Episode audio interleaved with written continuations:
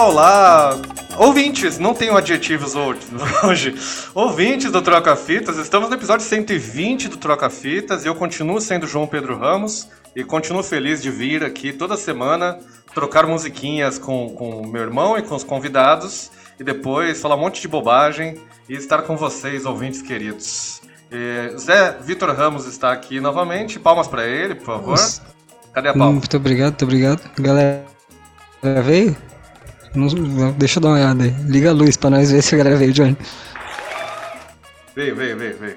Johnny, é, é um prazer estar aqui outra semana. Realmente, veio, veio, veio. Johnny, eu achei que você ia pôr o som todo, você deixou um pedaço, mas tudo bem, vamos lá. É, Johnny, eu, não, é um prazer eu, estar aqui, eu tenho o adjetivo. Não, foi o prazer que travou, você tá de é internet, comigo. É a internet, é a internet, pronto. Ó. Que maravilha, cara. pronto fantástica plateia online, a lá, NBA Bubble 2020, é, me deu uma saudade daquela época agora. É, o adjetivo que eu colocaria hoje é derretido os ouvintes, mas eu acho que você usou semana passada, Johnny. É, foi talvez desconectar os ouvintes com esse seu problema de internet do dia inteiro, cara, né? Cara, é, hoje eu fiquei sem internet o dia inteiro, fiquei até com medo de não conseguir gravar hoje, mas voltou a tempo, estou contente e, cara, hoje estamos com uma, uma convidada que eu estou muito feliz em receber. Eu sempre estou feliz em receber os convidados, tá? Outros convidados não fiquem tristes, mas eu sou eu sou muito fã dessa, dessa nossa convidada de hoje.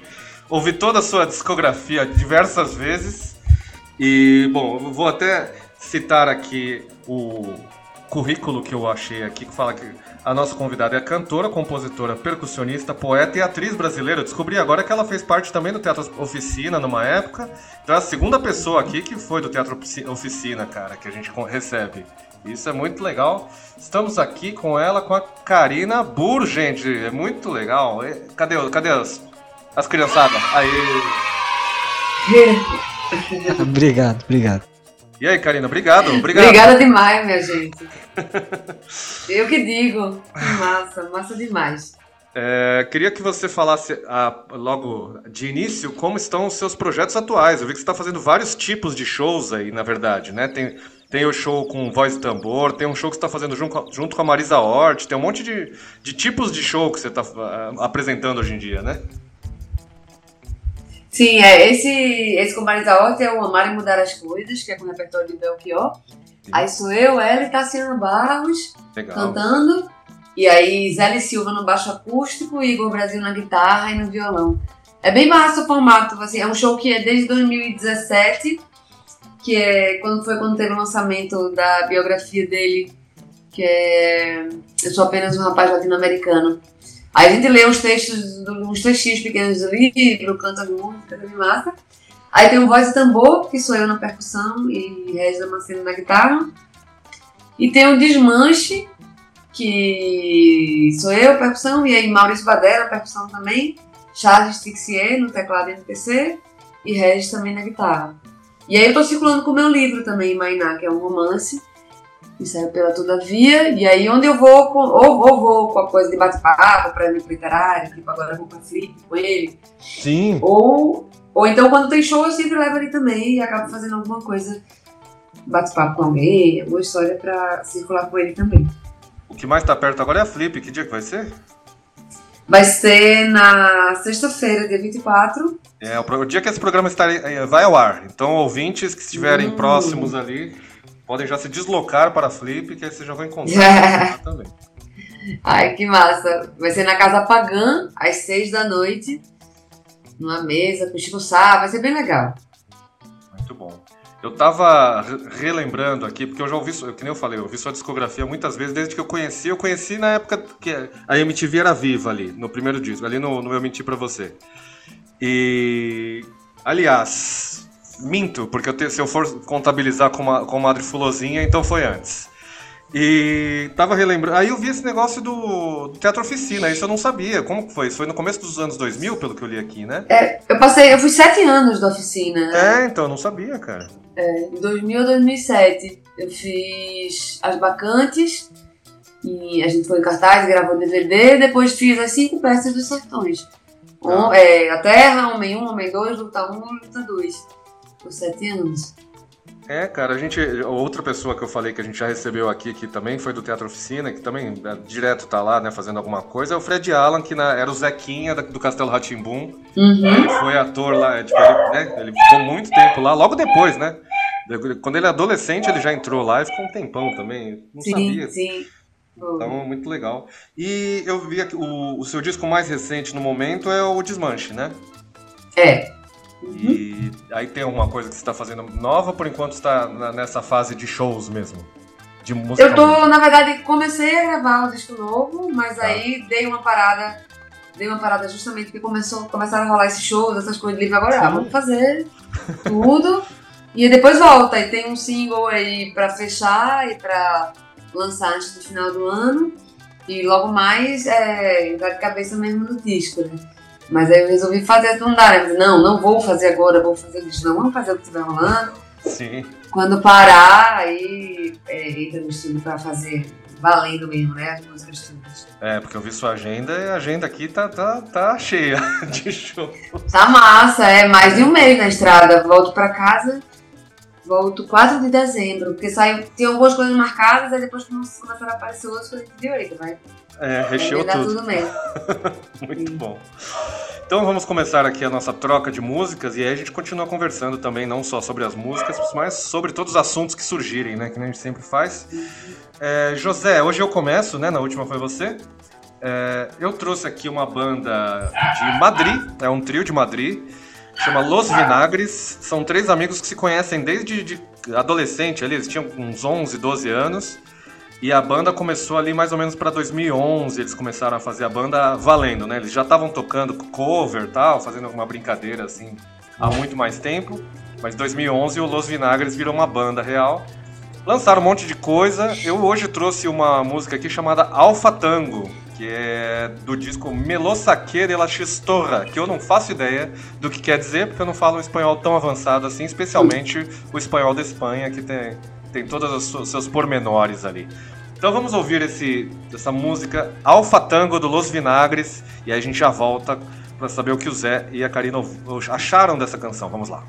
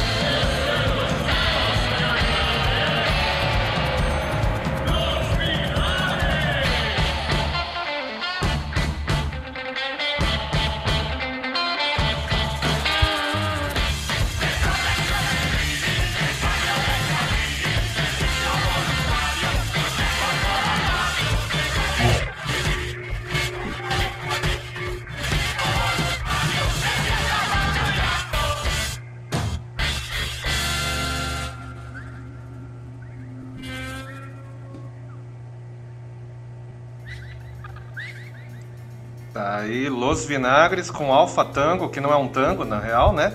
Mas é uma música que, que, apesar de ser espanhola, ela tem uma guitarra muito, muito puxada pro, pra guitarrada de Belém, assim. Ela tem uma guitarrinha muito gostosa, uma batida dançante. Eu gosto desse rock que. rock com balanço, assim. eu acho muito bom. É massa, eu não entendi absolutamente nada. Uhum. Eu também. Do que eu estou falando. Porque é um espanhol muito. Né? É um espanhol muito. É gritado pra caramba, né? E depois, eu até depois eu vou procurar o que quer dizer lançaque de la chistorra, que ele tipo tirou a chistorra, não sei o que quer dizer, espada talvez, não sei. Mas eu gosto muito do ritmo, essa banda tem uns negócios meio dançante assim, é um rock mais né? Ele é porrada e ao mesmo tempo é. Ele é rebolativo, cara. Ele é rebolativo e eu diria que ele, ele é perfeito para ser trilha sonora de um diretor que a gente gosta bastante filmar os pés de alguém para fazer alguma coisa. Você sabe de quem que eu tô falando, João? Sim, aquele diretor que gosta muito de pés femininos e faz sempre umas tomadas desnecessárias dos pés femininos, né? Ele gosta muito. E de, de porta-malas também, né? E gente, isso, gente dançando. Ele gosta muito de gente dançando ah, também. Não gosta, aí, não, não mas aí esse tipo de música até eu gostaria de ver uma gente rebolantinho. É, é, o Quentin Rebolantinho, aquele diretor. Eu não assisti um monte de filme do Tarantino, sabia? Os mais novos, eu não vi nada. Não viu Era Uma Vez em Hollywood, não viu Os Sete Odiados, Oito Odiados, aliás, ó, deixei um de fora. Não vi nada dessas coisas do Tarantino. eu, vi, eu vi os Oito Odiados, mas eu confesso que eu vi também esse negócio do, do Hollywood, mas não lembro de nada. Então você imagina o quanto foi memorável, Johnny. É, vocês já disseram que é o melhor dele, cara. É que eu vi os, os mais antigos. Eu gosto, o melhor pra mim é o Pulp Fiction, não tem jeito. Ou os, o Cães de Aluguel, talvez, mas... Mas esses últimos ainda, ainda não me chegaram. Assistiu a Prova de Morte esses dias aí, que é tipo um negócio que é pra, feito pra ser Pra ser meio tosco, pra né? Ser pra trecheira, ser né? Tal, é. É, ele tem um acidente de carro interessante, pelo menos na, na minha concepção de interessante, que são a perninha voando. Isso, eu assisti, eu assisti esses dias aí. É, interessante, eu gostava desse filme podrão aí, não, faz um tempo eu achei divertido. Se eu fosse adolescente, jovem moleque assistisse agora, eu ia achar maravilhoso, porque é aí que eu gostava das trecheiras assim, eu achava Planeta Terror o melhor filme do mundo. Eu assisti de novo agora e falei, nossa, é, é, tosco. É de propósito, mas assim, é tosco, né, cara? É tosco. acontece, acontece. Eu pensei em trazer uma, banda, uma música de uma banda argentina, né? Talvez, assim, só em, em solidariedade aí aos argentinos, né? Que, pô, infelizmente vão passar por maus bocados aí a partir de agora, porque eles fizeram a mesma cagada que o Brasil fez em 2018. Mas aí eu vou, guardar para outros dias aí para escolher uma música mais bacana dos argentinos. Pô, eu gosto tanto de, de, de lá, mas eu, eu, nem, eu, eu, não acredito ainda que aconteceu essa cagada aí. Mas também quando aconteceu Você quer aqui, manter, você quer manter o assunto em nostalgia? A gente já pula para minha música, pode ser? Pode, pode. pode. É, aí a gente, a gente faz uma pontinha, porque assim, é, a minha música eu escolhi basicamente porque é uma música que eu ouvi desde criança e de tempos em tempos eu acordo com a melodia do refrão na minha cabeça e eu passo umas duas horas fazendo tan, tan, tan, tan, tan, e eu não sei de onde é. Aí eu penso, tá, é de um álbum que eu ouvi, é de algum lugar que eu ouvi e eu sempre lembro o que me puxa na cabeça era que era a trilha sonora de um programa da Nickelodeon chamado Cablan.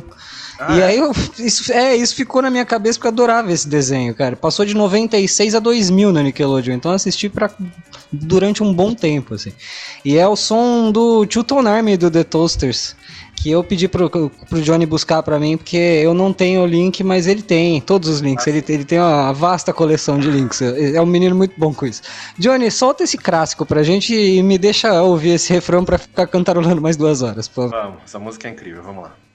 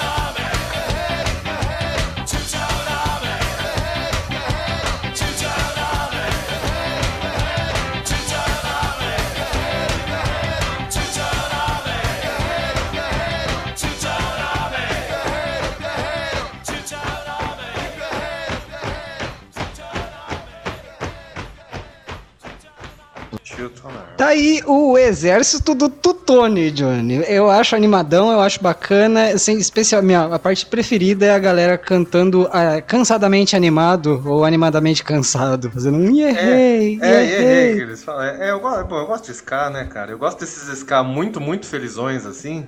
Eu gosto daqueles antigas também, que tem aquele som de. Os ska raizão, sabe? Que tem aquele som de aquela gravação primal, assim, eu acho legal pra caramba. Mas esses modernos, anos 90, essa terceira onda, eu acho legal pra caramba também. Mas essa você sabia que eu gostava, né? Não tem jeito. Né? A gente ouvia muito quando era moleque. Tem... A gente ouvia em casa.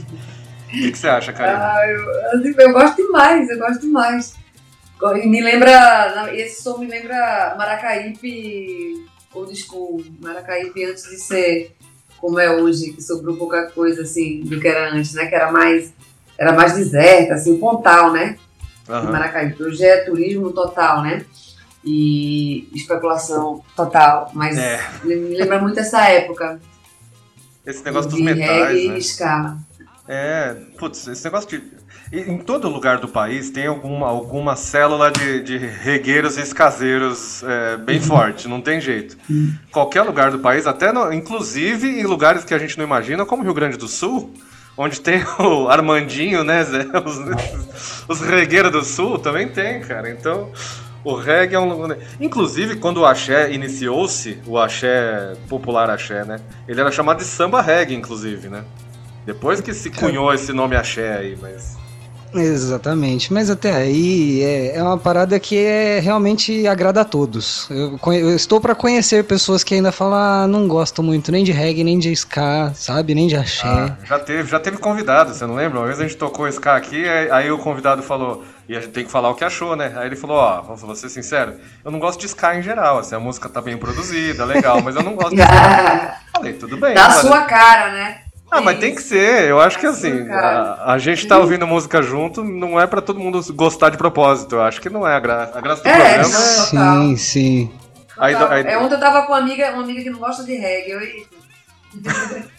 é, então, a gente. Mas é isso. A gente no programa tenta resgatar, a gente até tava falando no último episódio, né, com, com o Marcos Zambello, né? E desse negócio de ouvir música junto que meio que se perdeu assim, no geral, porque todo mundo, cada um tem o seu fonezinho você ouve no seu fonezinho, a outra pessoa ouve no dela, e não tem mais esse negócio, assim. Lógico, quem ama música tal, normalmente faz isso. Fala, ó, oh, vem ouvir esse disco comigo. Às uhum. vezes faz. Mas essa cultura que a gente tinha lá nos anos. Pra mim, pra mim 90, né? Mas assim, 80, 70 tal, de ir na casa do outro ali, ó, comprei um disco, vem cá, vem ouvir comigo. Compartilhar a música, assim, ouvir, falar, pô, gostei desse disco aí. Copia pra, Rádio pra novo, mim. Johnny. É, copiar a fitinha. Pegar assim, ó, ah, comprei o disco, copiar em fitinha cassete e dar pro outro. É um negócio que a gente faz toda, toda semana aqui de ficar ouvindo, descobrindo música, né? Por isso também que a gente. Uhum. Sempre a gente fala pra, pra. Ah, manda uma música que a gente não conhece aí. Porque a gente quer conhecer coisa nova. E cada um traz uma Sim. coisa diferente, né? Então, isso é uma coisa que, infelizmente. Eu não sei se algum dia vai voltar.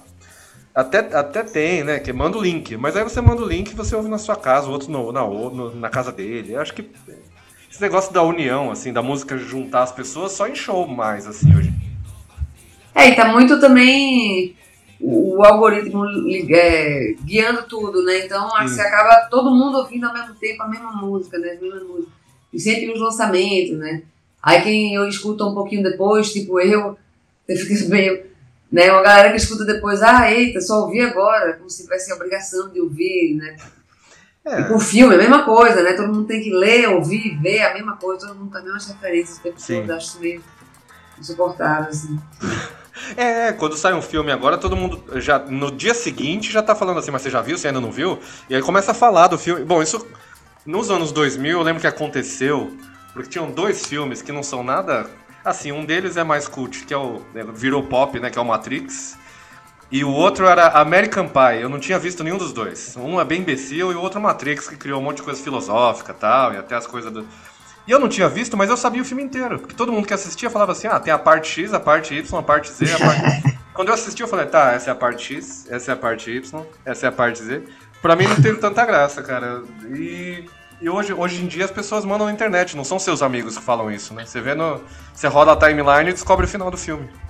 É, Sim. Um e as críticas também, né? Então, às vezes, eu odeio ler crítica de, de, Não tenho crítica de qualquer coisa antes de ver, né?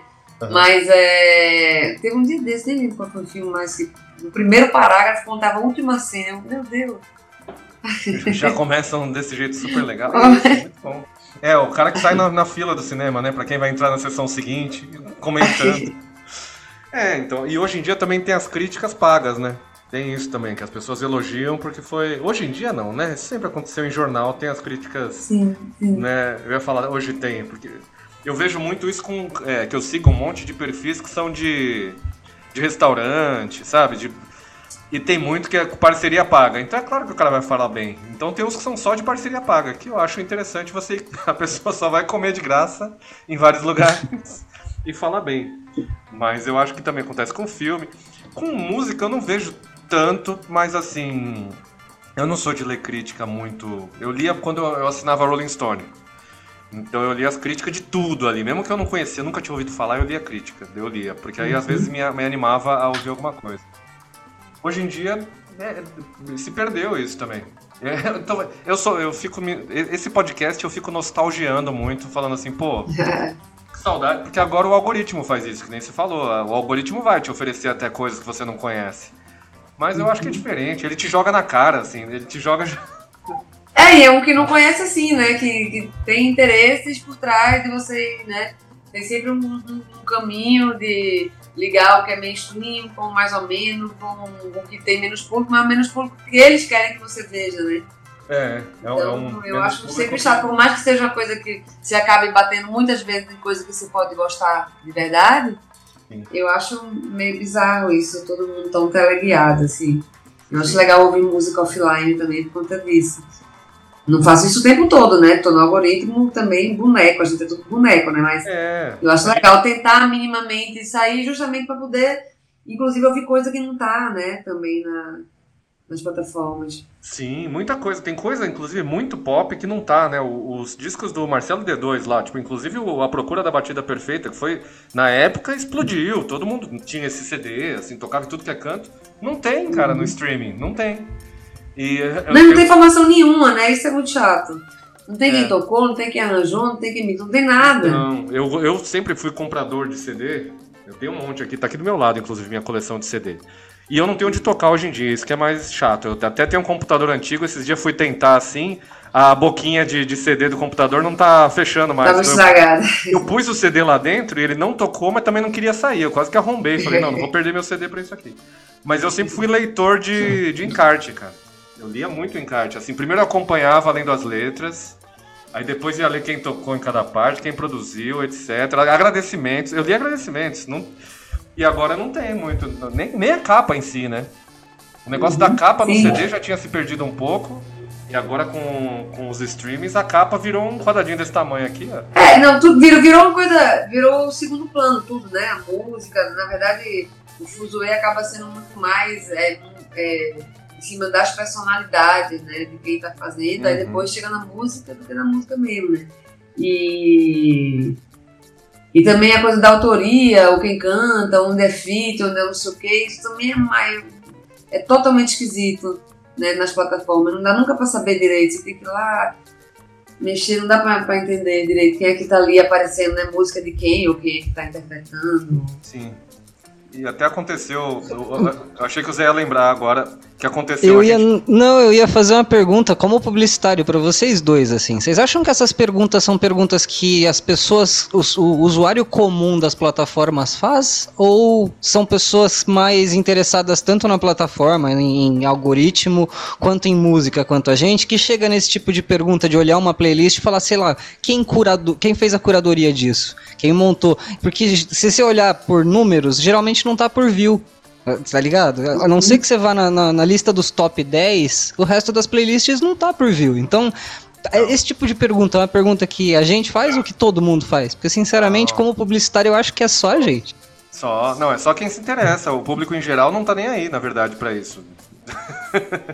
é, então, de, de, trabalhar com isso, né? Eu toco, canto, então eu fazia. É, quando eu comecei era de um jeito, isso foi mudando e agora é assim. E para mim é muito estranho isso, né? Primeiro não ter, não ter as informações dessa coisa. Como é que foi parar, né?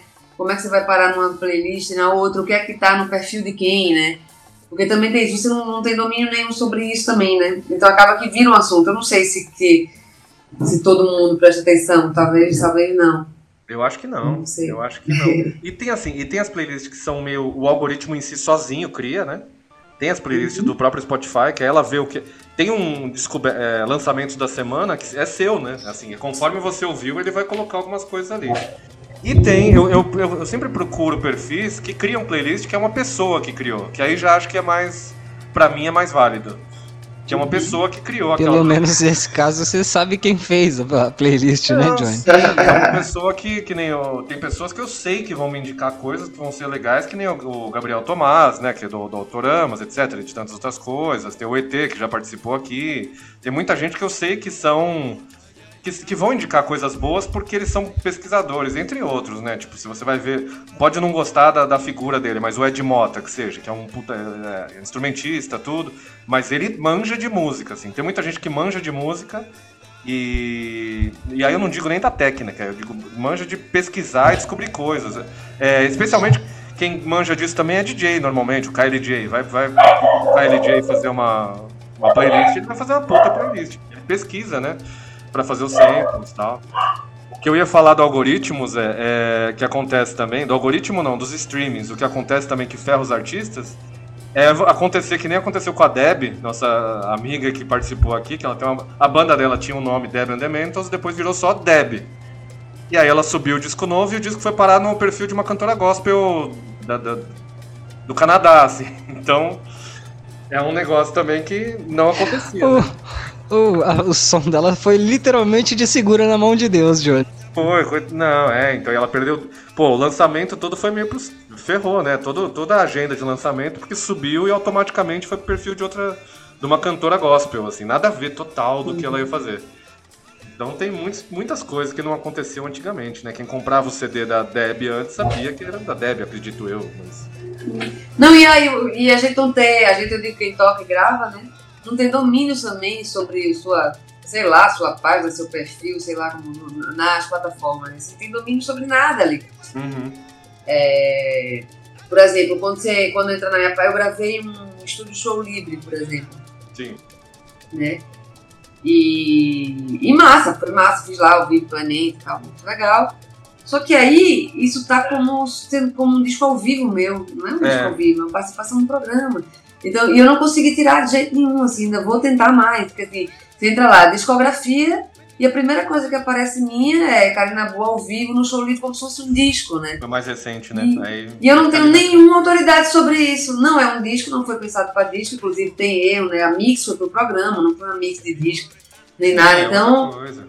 É outra coisa. Foi massa fazer lá no formato e tal, mas não é um disco e tá lá e é o primeiro. Então, quem não me conhece, nunca ouviu falar nem nada, vai lá e a primeira coisa que vê é isso como disco. Então, e, é. e, você não ter autoridade sobre isso é muito louco. Tá lá minha cara, meu nome, e eu não posso dizer quais são os meus discos realmente.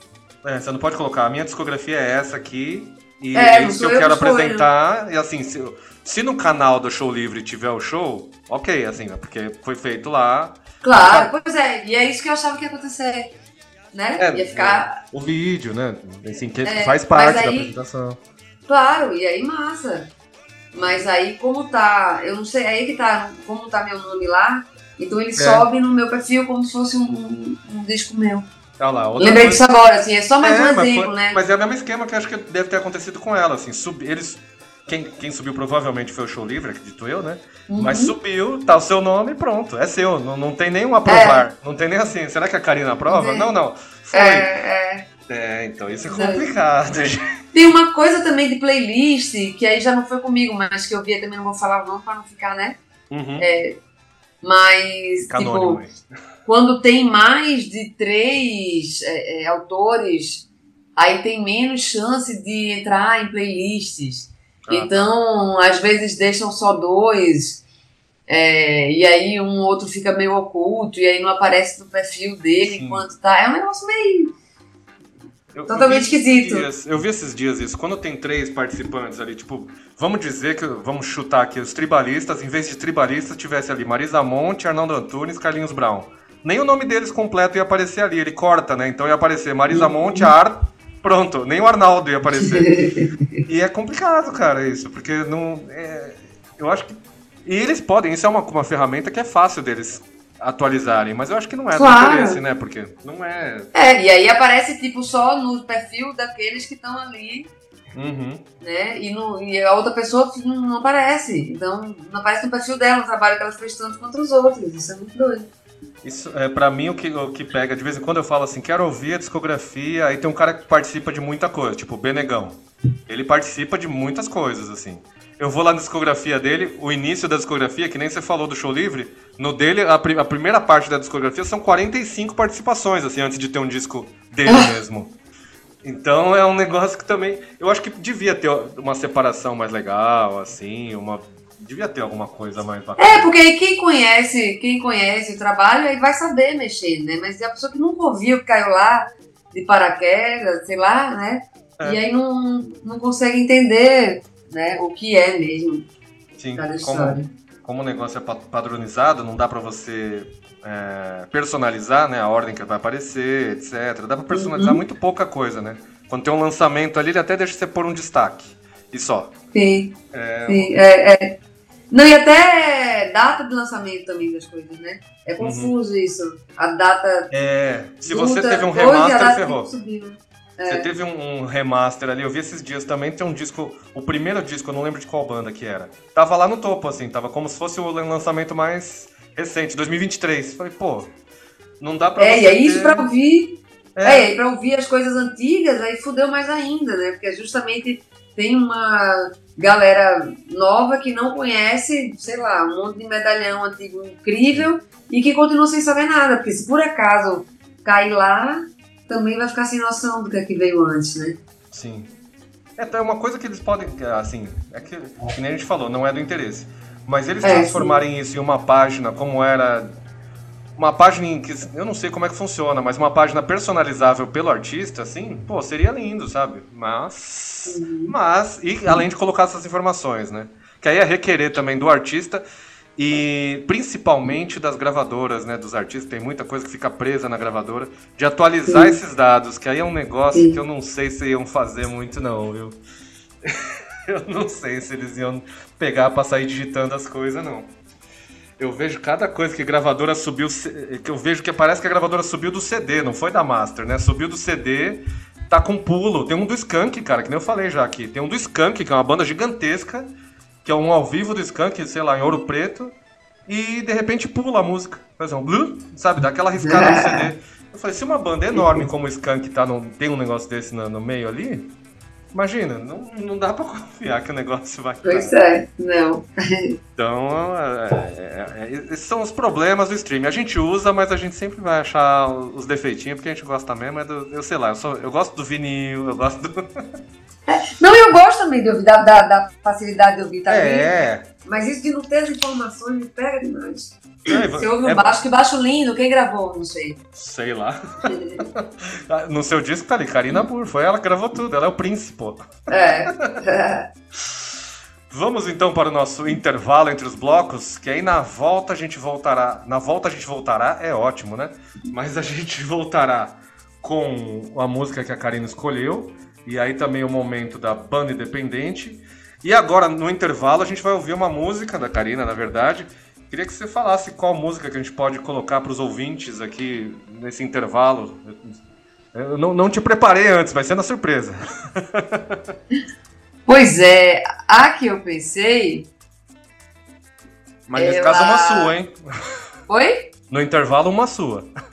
No intervalo é a minha, mas agora Isso. é a outra, né? Não, agora é a sua. Depois, quando agora a gente é voltar é do intervalo, quando a gente voltar do intervalo, ah, vai ser tá. sua indicação. Pode ser Dragão. Vamos então com o Dragão, do disco Selvática de 2015, se não me engano. Eu acho que é, é. isso. Aham. É. E, e já voltamos então com o segundo bloco do Troca Fitas. Vamos lá.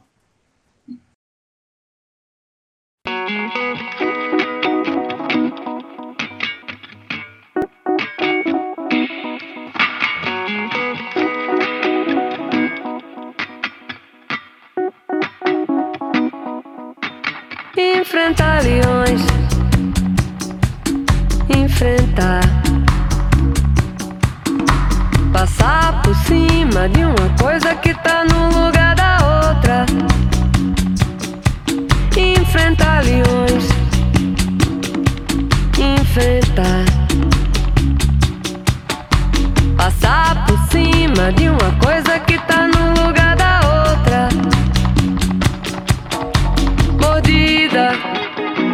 A pele fica ferida. Prossiga no rastro, no pasto e siga a vida. Por fim, a tristeza é amiga da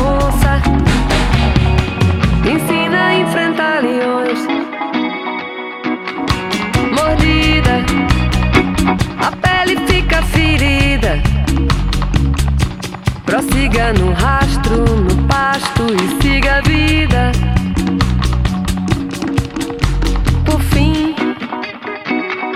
tristeza é amiga da onça.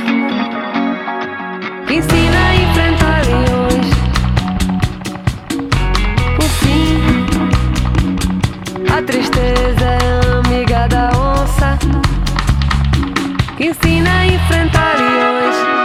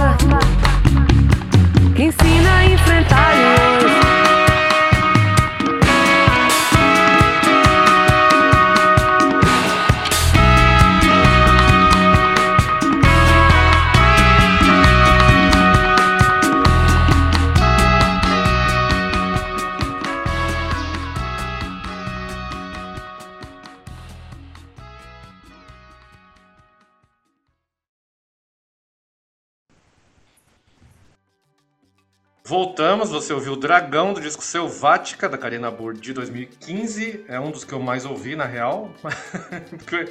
Bem na época que eu estava muito viciado na revista Rolling Stone, quando teve a eleição dos melhores do ano, esse disco estava ali no topo, não, não foi. Ficou ali no, nos tops ali. Eu lembro que foi um dos que eu. Porque eu, quando eu lia a Rolling Stone, que nem eu falei que eu era muito leitor, aí eu ia ouvir os discos depois, os que eu não tinha.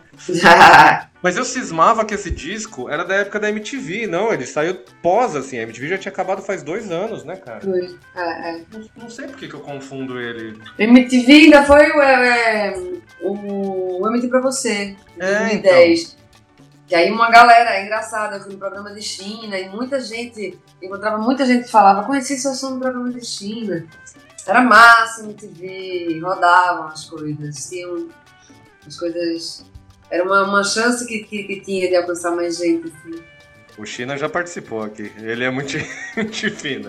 Dá pra, dá pra ficar a noite inteira falando com ele. Beijo Chinaína, inclusive, né, Júnior? É, nossa senhora, cara.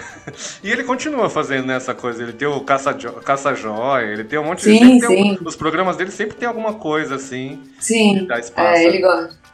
É muito sim, bom. total. Então, é, é, outro, outro caso, que nem assim, eu, eu lembro de quando você tava no Comadre Fulozinha, né? E eu lembro do China no Shake Tosado também. São duas, duas, duas carreiras pré-carreira solo, assim, que eu gostava bastante. Eu queria, antes até de tocar a música que você escolheu, eu queria falar assim, por que, que o. Porque a gente sabe, né, que o Comadre Fulozinha não aparecia tanto junto a tantas outras bandas que estavam ali coladas, né? Mundo, Mundo Livre S.A., que você chegou a participar, né, de, de coisa deles, do. Enfim, Chico Sainz, tantas bandas que a MTV deu uma, uma força e a, o Comadre Fulozinha, junto com tantas outras, não foi tão impulsionado. Eu não sei se foi coisa de gravadora ou era coisa mais da própria MTV. Como, como que, que foi isso? Porque era mulher. Porque era só mulher. É, então, é, eu ia falar. Todos era sabemos. Todos sabemos que o é. motivo era esse. É. Inclusive, é. é engraçado, porque. E eu comecei a tocar, né? Eu comecei a tocar em 92, 91, 92. Uhum. 91 já tocava, mas foi 92. É, a Comadre Frutinha em 97, né? Uhum. Antes da Comadre eu toquei com ele, com o Bolsa Samba Clube, com o DJ Dolores, com o Erasto Vasconcelos, com a galera. E, e era, na cena já era, já era difícil isso, né? Você entrar como fazendo parte daquilo mesmo. Inclusive, muito tempo depois, é, já bem mais perto daquele da gente tá, rolava muito de entrevista me perguntarem como observadora do movimento Mangue, né? Ah, porque você acompanhou. Não acompanhei, não, pô. É, então. é muito doido isso, assim. E aí com a comadre Sozinha também, né? E é engraçado que a comadre Sozinha é de 97, né? O primeiro show foi depois que Chico morreu. E aí até teve gente que falou isso, ah, comadre Sozinha de depois, não. O, o, o Cordel do Fogo Encantado é depois da Comadre Florzinha ainda e entra sempre como Manibico, não é isso, né? não tem. O único motivo é esse mesmo. Inclusive eu usava a China como exemplo, é, que eu lembro disso quando saiu, uso ainda, né? Quando saiu o Sheik Tosado e teve é, né, a repercussão da tal, saiu matéria falando sobre as músicas, sobre as letras do Sheik Tosado. E eu lembro da minha sensação na hora, velho, ninguém nunca falou nada sobre a minha música, minha letra, nunca falou sobre a criação da gente, né? Sim. Eu mesmo quando falava sobre a Comadre Florzinha, era um bando de mulher. É, esse sabe? foco não assim. Não falava muito quem era, é. nem o que fazia, nem o que criava, era a mulher, a banda da, da mulher. E as perguntas eram sobre isso, né? Como é que é ser mulher? Como é que é para uma Sim. mulher? Como uma mulher se sente? E como que... É, as fotos eram sempre na praça, sempre bom, as fotos nas plantas, adoro planta, mas sempre tinha uma coisa de botar a gente no meio das plantas, na praça. Cara, é, eu, eu, eu, tenho. Eu fiz uma playlist que é minha, de, de, só que assim, eu, eu chamo de Mangue Beat e, e afins, porque aí eu já englobei tanta coisa. Aí eu englobo também as pessoas que fizeram parte do. Tem, tem muita coisa sua na playlist. E de pessoas que do China solo. Que assim, fizeram parte desse movimento, ou nem, nem desse movimento na época, assim, mas depois, né? O, o Otto pós. O Otto depois saiu do mundo S.A. também, que já era outra uhum. coisa. Eu coloco ali porque eu acho que esse desenvolvimento pós Mangue Beat, porque ele teve ali a explosão, teve manifesto, tudo, mas dali teve uma, né, explodiu, não, não foi só uma coisinha ali que ah, aconteceu uhum. aqui o Mangue Beat, ele morreu aqui. Não, ele tipo se ele criou muitos muitos galhos para tudo que é canto assim, né? Se ramificou. Sim. E eu acho que é uma coisa que é um movimento que hoje em dia, quando se fala, fala com nostalgia. Assim, ah, o Mangue Beat era, mas ele se transformou, né? Ele evoluiu e virou muitas coisas que hoje em dia a gente é. vê por aí. Sim, sim, sim.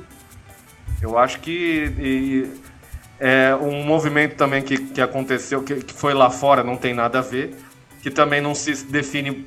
E o de lá não se define muito musicalmente, né? Não tem nenhuma região. Que é o grunge. Eu falei, acho que falei pro, com o China disso. Que é um movimento que, assim, não, não, não se sabem definir tudo, mas que foi também uma explosão que ramificou para tudo que, que é canto e tal. Aqui tem o. É porque a coisa de, de chamar de movimento também é muito isso, é como, é. como os jornalistas vêm e colocam e como isso chega no público, né? Porque às vezes dá, dá a sensação né, que as pessoas se juntaram ali e fizeram não só sobre o Manifesto Mangue, mas manifestos de várias correntes artísticas pelo mundo, né? É como se se juntasse ali quatro pessoas na sala, fizesse um manifesto e a partir dali um monte de coisa acontecesse, né? Quando é o contrário, né? Sempre que acontece isso é porque já tem muita coisa rolando e aí chegou uma galera que resolveu colocar aquilo, né? E no caso do Mangue Beat era um release, né? Uhum. E acabou virando Manifesto Nossa. Mangue, né? Mas isso acaba sendo uma coisa é, que representa uma parte, né, do, do, que era essa história, né? Sim. Porque é, tinha muita coisa acontecendo, então acho que é difícil também por isso ter uma, um som específico, né? Porque a história era justamente um monte de som totalmente diferente do outro acontecendo ao mesmo tempo, né? Devotos do ódio, na época era do ódio. É. É, ah, eu, eu chamo, eu chamo até hoje, eu chamo de é, Devotos do ódio. Né, Face do Subúrbio, Nação Zumbi, e, e, e Tânia Cristal, e até um monte de som totalmente diferente. Não era, não era o tipo de som que caracterizava, né? Era mais a, a movimentação mesmo, de tanta coisa diferente junto. É, e na época eu via gente falando assim, ah, mas, mas cadê os tambor desse, desse, dessas outras Sim. bandas? Todas têm que ter os é, tambor de, de maracatu. É, é. Ou bandas de outros lugares, né? Banda de mangue beat, que é engraçado também, não é criticando quem fazia, né? Mas é engraçado como, como, é, como chega, né? Como isso chega nas pessoas dos lugares, de vários lugares diferentes. Né? Sim. Vamos então falar da música que você trouxe, agora sim? Que eu fiquei curioso, não, eu não dei o play antes, porque eu fico sempre curioso para ouvir na hora aqui. Queria que você falasse tá. um pouco da sua escolha. Tá. É engraçado, que ela é o contrário da, da música que vocês mostraram, mas é. Uhum. Ela é. Aí falo sobre ela já, porque. Pode falar. Fala aí depois é, do seu grito de Aurinha do Coco, né? A Aurinha uhum. é uma grande mestra de coco, que já não está mais com a gente assim, incrível foi uma grande influência para mim, uma grande referência, assim, de, de, tocar junto com ela, de ver, não de tocar na banda dela, né, mas de estar ali na roda de corpo junto e cantando junto, dançando, batendo palma. E era ela e também Salma do Corpo, né, e aí isso se estendeu depois para Andresa Negadeza, que é filha dela, neta de Selma, e que é também uma, e aí Andresa é parceira minha, amiga, influência também, um monte de coisa. E a Aurinha é essa pessoa incrível, uma mestra incrível de coco, de Olinda e a, e a música que eu escolhi foi Seu Grito. Então vamos ouvir Seu Grito da Aurinha do Coco. Que é uma música triste, é. Que é, é então, você falou aí. Você falou... alegria. Você é. falou que era o contrário, eu falei assim, ah, mas, é mas essa é a graça do programa, tá? Fica tranquila, Sim. que a gente já tocou aqui, teve episódio que a gente tocou, o convidado trouxe um black metal, e aí foi uma lambada, e o outro foi uma música triste. Então, é, essa é a graça mesmo. Vamos então com Seu Grito, da Aurinha do Coco, e já voltamos. Vamos lá. Seu grito silenciou lá no alto em Olinda. Era uma mulher tão linda que a natureza criou. Ela foi morta no meio da madrugada com um tiro de espingarda pela mão do seu amor. Seu grito silenciou lá no alto em Olinda. Era uma mulher tão linda que a natureza criou.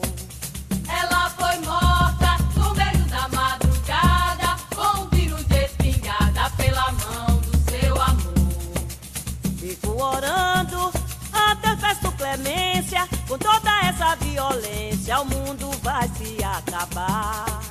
Moro em Olinda, canto pouco com amor, luto contra a violência porque mulher também sou. Eu sou guerreira, mulher, mulher guerreira pouco em Olinda e canto com muito amor. Eu sou guerreira, mulher, mulher guerreira eu sou. Eu canto pouco em Olinda e canto com muito amor. Seu grito silenciou lá no alto em Olinda. Era uma mulher tão linda que a natureza criou. Ela foi morta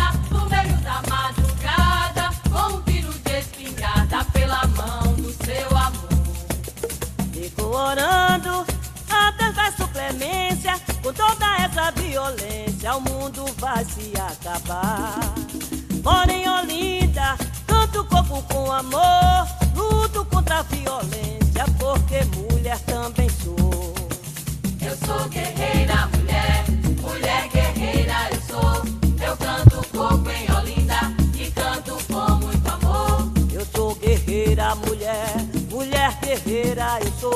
Eu canto pouco em Olinda e canto com muito amor. Eu sou guerreira, mulher, mulher guerreira eu sou. Eu canto pouco em Olinda e canto com muito amor. Eu sou guerreira, mulher, mulher guerreira eu sou. Eu canto pouco em Olinda e canto com muito amor. Eu sou guerreira, mulher, mulher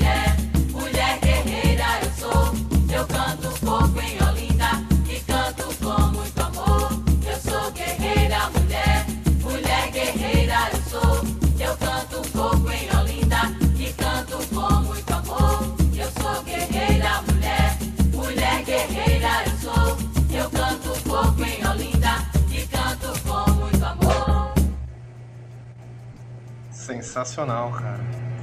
Eu não posso dizer outra coisa. É só e a percussão, cara. Eu tava. Mas não dá pra sentir falta de nada. Porque assim, é isso e é, e é cheio, o som é cheio, sabe? Por causa da percussão. Cara, eu queria. Eu preciso me aprofundar mais na- no- nesses ritmos, sabe? No coco, principalmente. O coco é um que. eu- Quando o China veio aqui, citando ele novamente, o China deve estar com a orelha queimando lá. Porque ele falou também desse, de, de coco, cara, que é um ritmo que eu queria ouvir mais. E a gente É falou- uma parada que não chega pra gente também, em nossa defesa, vai. É, mas assim, vamos falar bem dos streamings agora. Agora eu tenho a facilidade de eu poder ouvir tudo da Aurinha do Coco aqui na minha mão. Isso é uma coisa. Pois é, e assim. É, e. E assim, né? é, coco é na rua, né? Coco é Uhum. na rua e é difícil ter.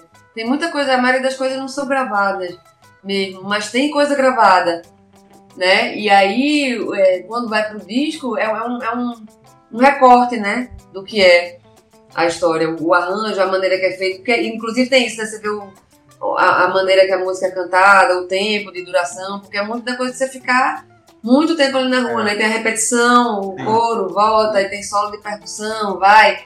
Tem coisa que é de improviso, tem coisa que, que, é, que é música feita de, de, de muito tempo. Aí tem gente que quando grava bota sopro, bota um outro instrumento, tem gente que faz só percussão mesmo.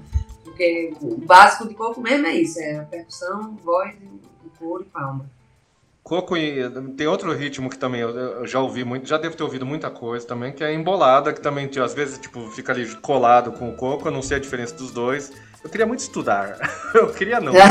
Eu vou, não precisa, é só eu querer. Ah, vai fundo. Ó, uma pessoa pra acompanhar é Negadeza, que é filha de Aurinha. Aham. e que continua, assim, é, ela tocou com a Aurinha a vida inteira, desde que nasceu. Ela criança, tocava um pandeiro incrível, cantava lá. E aí ela, inclusive, tá lançando um disco solo dela que é produzido por Marcos Suzano. Legal. E foi incrível essa junção, porque ela toca muito pandeiro, assim, é impressionante. E aí foi massa ter Marcos Suzano, outro mestre, assim, disso junto dela. E aí ela dá continuidade a esse trabalho de Aurinha. O que chega mais na, na, na grande mídia, assim, de, de coco embolada, que eu sei que eles já fizeram muita coisa nisso, foi o caju e castanha, etc, né? Porque eles são mais. Como eles fazem uma coisa mais engraçada, tudo. Que o coco também tem essa coisa, né? De, de ter. É, porque tem coco de bolada, é. Porque dentro do universo do coco tem muita coisa. Tá. de roda, tem coco de trupé, tem um monte de tipo. Eu vi o coco raiz de arco verde, tem, tem também na- nas plataformas. Dá pra ouvir muita coisa ali. Tem muitos tipos diferentes de, de coco. Uhum. Tem samba de coco, Então, muita tem. coisa. Eu lembro da música do, do- Assim, que foi o que me chegou em 96, quando eu era, né? Adolescente. Que é o, a música do Chico Sainz que chamava Coco Dub. Eu falava, por que Coco Dub? Aí que eu fui atrás do que, que é um coco. É, aquele e haha de Chico era de Selma. Então, ó, Esse, esse grito era de Selma. É, é um sampler muito. Ah, eu, eu, eu, orgânico. eu tenho uma. É um negócio que eu sempre fico pensando como. Ah, fala, Zé. Eu tô quietinho porque eu tô aprendendo tanto, cara. É uma aula do caralho. Sempre que a gente fala do Chico Sainz, eu penso, pô. Ah, eu fico. Quanta coisa ele tinha. Queria saber como o cara ia estar. O que, que ele ia ter feito. Ah, eu É. tenho curiosidade também. Ele era uma- um, um, aglutinador ali da galera, pelo que eu vi, assim, pelo que todo mundo falava dele, assim, Uhum. que ele dava uma, né, ele fazia um- uma, é era- agitava o negócio. Depois, lógico, continua agitado, mas assim, ele é uma figura icônica, né? Isso É isso, e de ir nos lugares de referência, né? É, De, de ir e fazer uma história junto, né? Porque é isso, o trabalho depois continuou, né? Da nação, massa, incrível tudo, mas Chico tinha, tinha essa coisa de, de, de, né, de pesquisar mesmo, de fuçar a coisa e de ir atrás. Muito bom. É, putz, enfim, vou, vou ficar chateado aqui. Vou ficar... Vamos então para nosso artista do- da Não, semana. não fique, é, não fique bad, vamos pro Z. Não, quando eu, ouço, quando eu ouço Chico Sainz, eu fico feliz pra caralho. Não, não fico triste, não. Eu só fico lamentando ele não ter podido continuar como, como poderia. Mas vamos então pra quem mandou aqui a música pra gente tocar hoje. O recado hoje é o Tagore. Vamos ouvir então o recado dele, a gente já vai ouvir a música. Vamos lá. Recadinho primeiro e depois a música que ele tem para nos apresentar. Vamos lá. Ao computador ajudar. Salve, salve galera do Troca Fitas. Quem fala aqui é Tagore, cantor e compositor recifense. E é um prazer imenso estar aqui com vocês hoje divulgando o meu novo single, Barra de Jangada. Uma grande homenagem aos mestres Alceu Valença e Paulinho Rafael, que faz referência à sonoridade criada por eles nos anos 80, com guitarras e sintetizadores macios, transitando entre o shot e o reggae. E para completar isso tudo, trago a vocês um clipe bem nostálgico com imagens da praia de Boa Viagem, Porto de Galinhas e Barra de Jangada, diretamente de 1989. Então fiquem ligados, vou soltar o disco inteiro na sequência. Colhem no meu Instagram, arroba Tagore Oficial. O coco é seco e o buraco é de banda, e quem viveu, reviverá.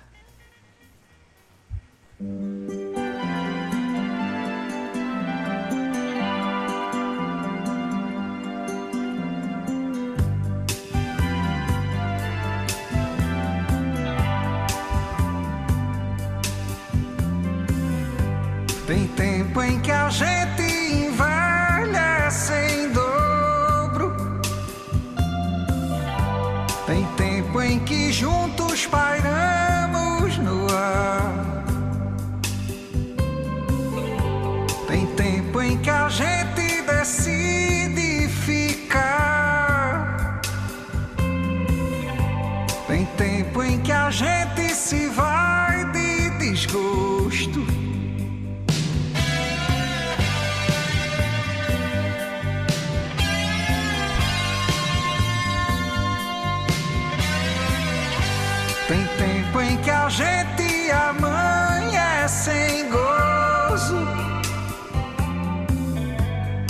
tarde em que doidos bailamos no mar.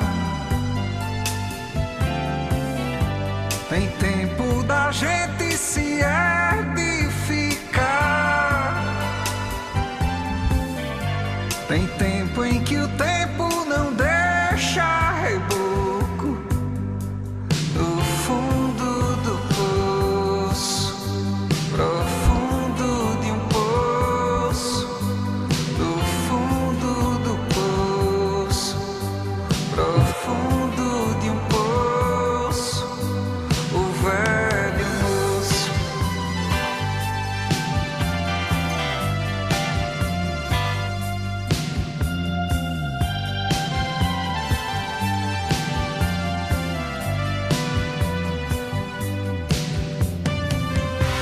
E a força do rio, num laço macio, faz curva, desvio e desce pro mar.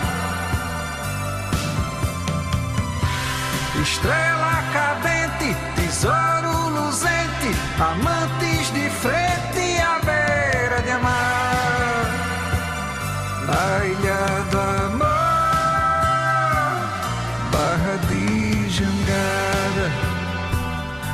na ilha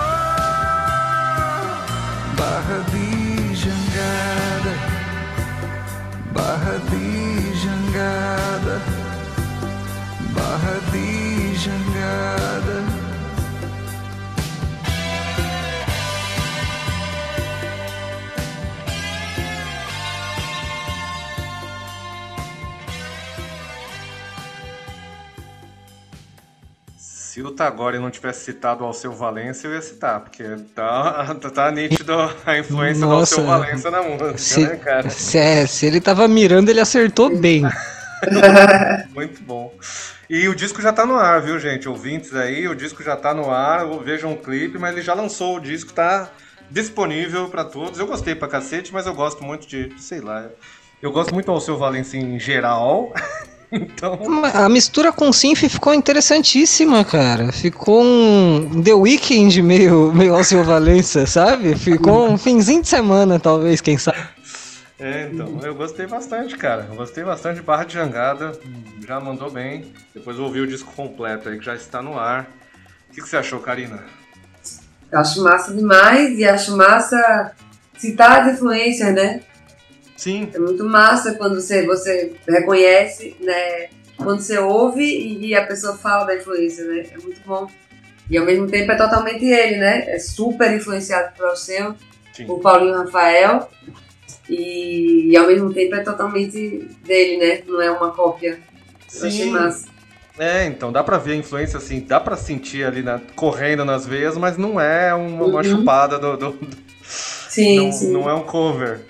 É, então. É. As coisas vão, vão se evoluindo assim e eu acho maravilhoso quando isso acontece, cara. Quando você Sim. consegue captu, captar assim, a influência ali dentro. Eu, eu, tenho certeza que essa ainda não é a forma final de Tagore, porque ele ainda vai evoluir, mas até onde ele chegou já é fantástico, uhum. sem dúvida. Ah, mas acho que, acho que todos os artistas são assim, cara, que vão. A maioria, pelo menos, né? Que vão evoluindo e às vezes os fãs nem entendem o que aconteceu, porque no próximo disco tá, tá, tá diferente. Fala assim, ah, mas eu gostava do disco anterior. Fala, então, então vai ouvir o disco anterior, porque eu já sou outra pessoa. Eu gosto de bandas assim, artistas assim que vão se, se mudando com os discos, né? É, e tem bandas que continuam, né? Mantém fazendo a mesma coisa, tudo, ok. Mas é legal quando a banda vai vai mudando, vai, vai adquirindo Sim. novas influências do caminho, né? Não tem jeito. Sim, total. Ainda mais que é um, um meio que, que favorece isso, né? Você conhecendo pessoas, indo em shows, etc., você não tem influência que te, te, te pega de surpresa, na verdade. Uhum. Acaba influenciando sem você querer, na verdade. Já que estamos chegando ao, ao, quase final do episódio e a gente está lançando esse episódio aqui na sexta-feira, onde teremos a Flip, eu queria que você falasse, Karina, um pouco mais pra gente do livro do Mainá, como é que rolou e um pouco assim da sinopse, para os ouvintes também já, já irem atrás. É que massa. Mainá é meu primeiro romance, né? Ele foi lançado em julho do ano passado. Só que livro tem um tempo diferente de disco, né? Então tô sempre lançando lançamento, lançamento, lançamento. Vou tocar em Natal agora depois de mil anos, vou fazer lançamento de Mainá lá também, sempre lançamento. É, Mainá é uma menina de 12 anos que pensa na morte e ela é curiosa sobre a morte, assim, sobre o que ela sabe o que ela quer entender sobre a morte. E aí é ficção, é, é, é fantasia, né? É um, é, ela é uma personagem, não, não, tem uma cidade, um lugar definido, nem nada, mas é uma criança que está ali no dia a dia dela, de 12 anos, de escola, dos amigos reais e fictícios, e nas investigações dela sobre a morte e das besteiras do dia a dia mesmo, vai na escola, vai ali. É uma mistura disso. Eu sou ruim de falar dos meus livros, então eu imagino. Da minha música também, quando eu falo, eu sempre digo, ixi, ninguém vai querer a partir disso. Aí sempre que alguém fala, sempre que alguém fala, eu compartilho que as pessoas falam, que elas falam muito melhor do que eu que fiz. Eu já falei muito ali no livro, né? Mas eu acho que é um livro legal. e aí vou na Flip vai ter uma mesa, né? Com o Chico Sá. E aí as outras pessoas da mesa eu não conheço e vou conhecer antes da mesa, né? Porque eu acho massa fazer mesa se você não conhece, você ir procurar né, as coisas da, sim, das sim. pessoas. Então daqui para mesa eu vou fazer, mas tem também Fred de Giacomo Rocha, Ana Paula Moreira e Caê Guimarães.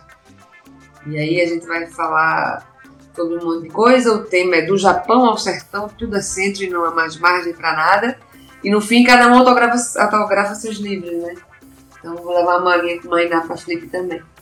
Para ir, pra ir na Flip, precisa. Tem que, tem que comprar ingresso ou é aberto? Não, não, não, é aberto assim, porque tem. Eu, não vou tocar na programação oficial, é na Casa Pagã, que é uma casa que vários editores se juntaram para fazer essa casa. No, no, caso, o meu convite veio pela editora Reformatória. Mainá era todavia. Mas é isso, é tudo é uma mistureba na Flip. Tem uma programação oficial e muita coisa extraoficial.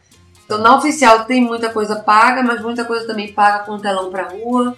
Legal. E tem muita coisa paralela de graça em todo lugar, na rua, tem muito slam, batalha de rima, tem um monte de coisa acontecendo, é bem, é bem massa. Na você ficar na rua durante a flip, você vai ver um monte de, de coisa e vai ter muito livro para comprar e muita poesia para ouvir também. Isso é, então, isso é muito legal quando acontece isso, que é um, um evento que acaba movimentando não só o próprio evento, mas os arredores também acabam acaba surgindo. Já tá é uma coisa que se programa junto, né? Acaba criando um, um momento ali, né? Isso é uma coisa que é muito legal que acontece com alguns eventos, né? Que as pessoas não precisam ir no próprio evento, assim. Assim, se elas não puderem ir, se tiver ingresso. Mas aí Sim. as pessoas se movimentam para criar um, um, ecossistema ao redor do evento ali, que é tipo um. Também são ramificações do evento ali, não Sim. oficiais, né? Isso é muito legal quando acontece, cara. Sim, e na literatura, então, isso é importantíssimo, né? Porque Sim. ainda é uma coisa bem fechada, é a maneira, o, tipo de linguagem que tem que ter. Tipo, eu, eu tô bem nesse lugar, né? É, eu escrevi um romance, o meu romance, sou, é, mas isso é uma cantora que escreve, uma. Uhum. Eu nem me considero cantora, né, na verdade, mas enfim, compositora, sei lá né? É, é uma coisa é meio fechada ainda. Então tem é, o que quebra isso muitas vezes é o slam, é a batalha de rima, uhum. né? A poesia falada. É, e aí isso na rua, isso acaba é, fazendo uma, uma, uma quebra. Inclusive a Flip tem aberto na programação oficial também muito espaço, né? Para é, essa literatura, né? Mas ainda é uma coisa, tem um, um caminho muito grande a se andar ainda. Tem algumas entrevistas que eu vou dar sobre imaginar que muitas vezes eu não sei nem como me comportar direito, porque é como se eu tivesse que, sei lá, aprender mais para falar sempre que eu já escrevi meu livro, meu livro é sobre o que eu sei mesmo, né? Nem disso, tem que fazer o que você sabe, né? Você não tem que evoluir para. Então, às vezes, eu fico, eita, talvez o meu vocabulário não se enquadre muito dentro do, é... do que se espera nesse meio, mas é isso, isso está se quebrando. É, é, é, no dia a dia mesmo que se quebra essas coisas. Né? Esse meio da, da literatura, apesar de, de ter de literatura de todas as formas, etc., ainda é muito, em alguns casos, é muito elitizado, né? Tem gente que ainda sim, vê sim, como sim. E, e, as pessoas não leem, né? O brasileiro, infelizmente, não, não tem esse hábito de, de ler, assim. Até porque. Mas é isso, aí vai de pouquinho caro, em pouquinho também. Ao mesmo tempo, é, é caro, tá bem caro o livro. Ao não é, não, tempo... não só para o leitor, para quem faz, assim, para você publicar um livro, você como, assim, você fez um romance, para a pessoa que cria um romance também e quer publicar também tem que desembolsar um. tem que ter um. tem Sim. que correr atrás, né? Um negócio que também é, é complicado. Sim. Mas está melhorando porque assim. É, como tem muitas coisas da, da internet, etc, tal, tem as outras formas. Tem muita coisa legal, tem clube de leitura, um monte de clube de leitura, Sim. sabe? E é massa, sempre que vou fazer as coisas do livro, tem gente, eu fico, velho, a galera sai de casa para conversar sobre livros, sabe? É maravilhoso. Tem, tem um público, sim. Sim, e hoje eu vejo alguns livros é, explodindo, assim, que nem a gente estava falando de filme, de, uhum. de série, de, de, Ah, você tem que ouvir. Eu lembro quando saiu o Torturado, que todo mundo tinha que. Você tem que ler. Você não leu o Torturado ainda? Sim. Tem que ler o Torturado. Sim. É, é massa isso. É. é, isso é legal. É legal acontecer, pelo menos com livro eu ainda eu acho, acho que isso pode acontecer mais. E o, o, que eu, o que eu gosto de apontar aqui também é importante é que evento cultural lota de criança, cara. Isso é muito é, da hora. É, sim. sim. Sim. Verdade. E eu acho que tem que lotar mais ainda, para as crianças já estar tá inserida nesse meio desde o começo, cara. Porque isso.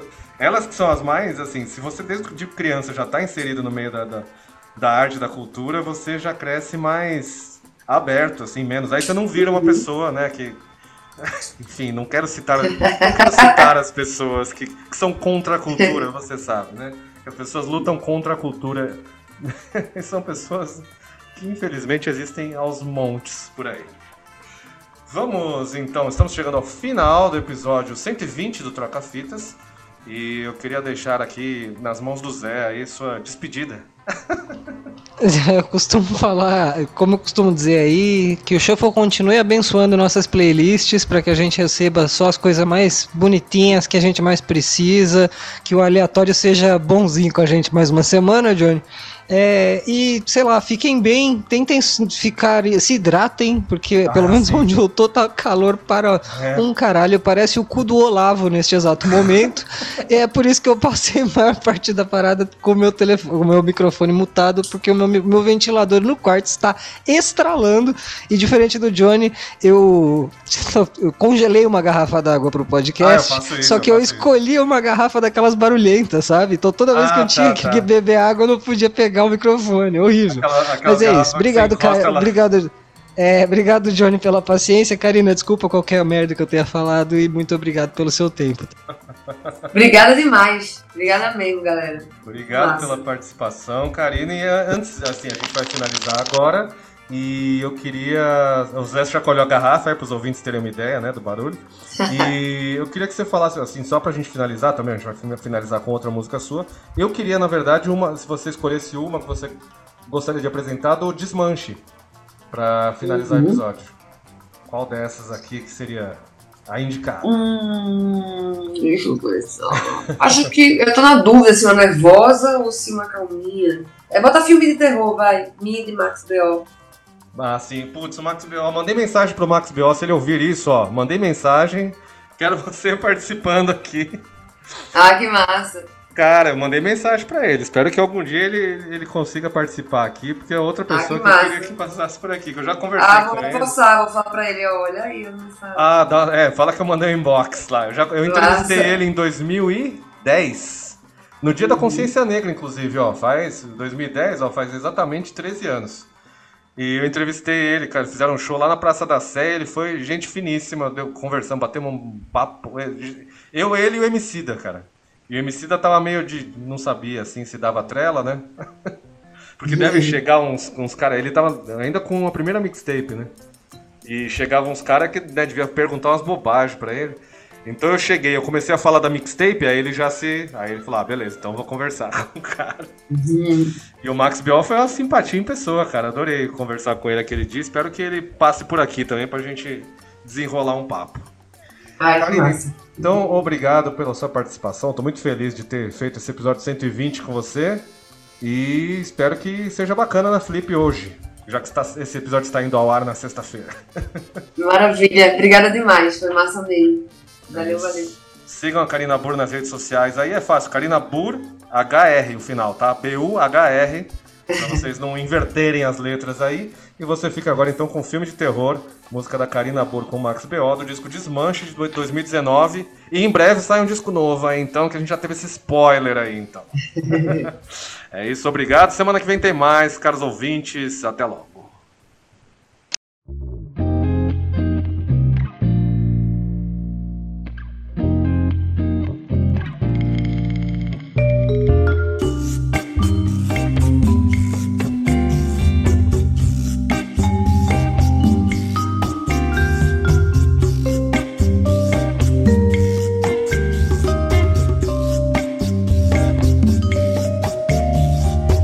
Do correr da vida, vendo que não via, vende-se ânimo, valentia, coragem. Ânimo, valentia, coragem. Vendo passados dias, vendo a alma, vento que perdi. Vendo que é mentira o que dizem os filmes de amor, vendo que é mentira o que dizem os filmes pornô, vendo que de verdade só os filmes de terror. De verdade só os filmes de terror. De verdade só os filmes de terror.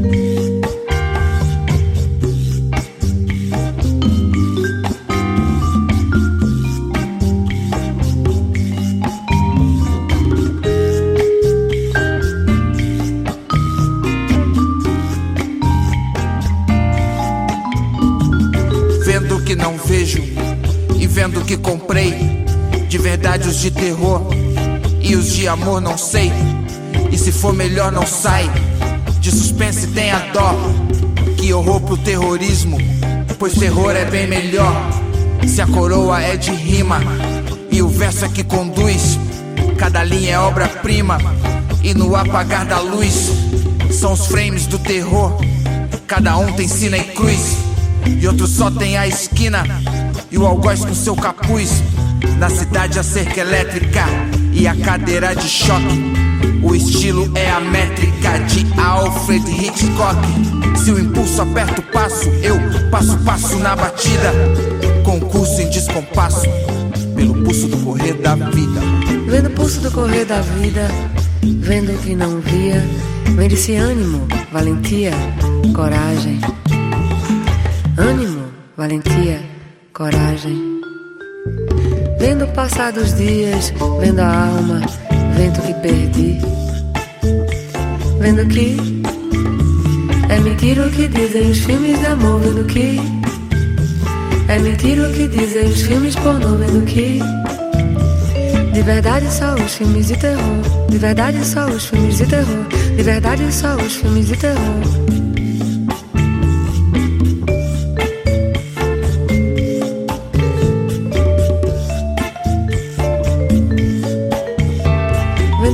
Correr da vida, vendo o que não via, coragem. Ânimo, valentia, coragem.